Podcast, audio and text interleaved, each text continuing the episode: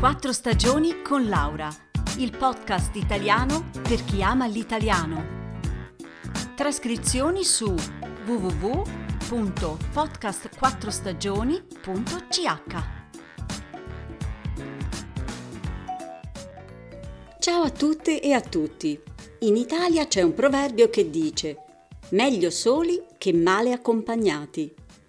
Secondo me è proprio vero ma non perché stare da soli sia sempre una cosa bella. Niente affatto.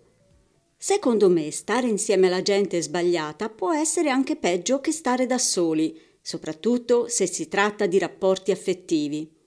Dunque mi sono domandata quante persone vivono sole oggi in Italia e quello che ho trovato mi ha molto stupito. La popolazione dei single è di ben 9 milioni, cioè il 16% della popolazione totale. Il 40% di loro sono vedovi, il 39% celibi o nubili, il 21% separati o divorziati. Una famiglia su tre, quindi, è composta da una sola persona. Alla faccia dello stereotipo della famiglia italiana con tanti bambini e nonni. Le coppie con figli, infatti, sono solo il 31,2%. Sì, l'Italia è un paese sempre più vecchio. Ci sono 14 milioni di persone che hanno più di 65 anni.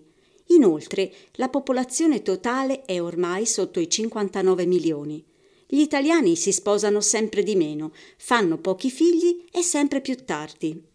Ma torniamo al nostro tema. Vivere da soli è una scelta o una necessità?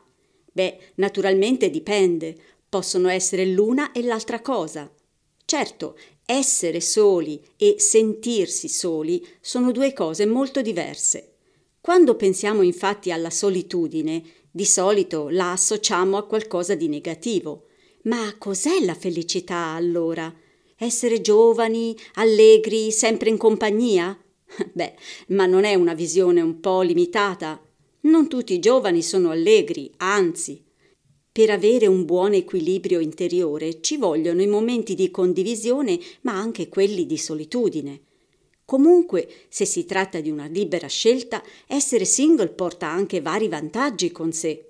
Prima di tutto, una persona ha più tempo per se stessa e per seguire i propri interessi.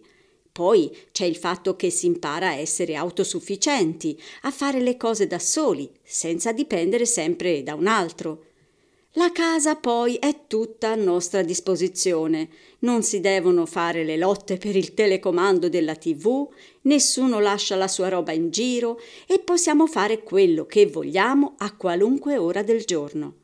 C'è anche il fatto, molto importante, che essere single è comunque una condizione reversibile. Infatti, se troviamo qualcuno che ci piace, si può andare a vivere insieme.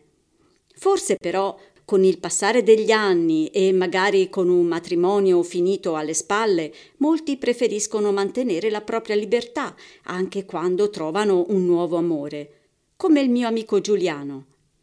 Sì, io e Anna ci vogliamo bene, facciamo molte cose insieme, ma tutti e due preferiamo avere la nostra libertà, avere ognuno la propria casa.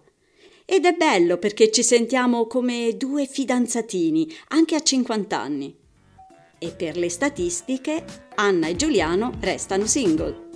Bene, spero che questo episodio vi sia piaciuto. Insieme alla trascrizione trovate anche un esercizio di comprensione. Dovrete ascoltare di nuovo il podcast e correggere 10 parole sbagliate.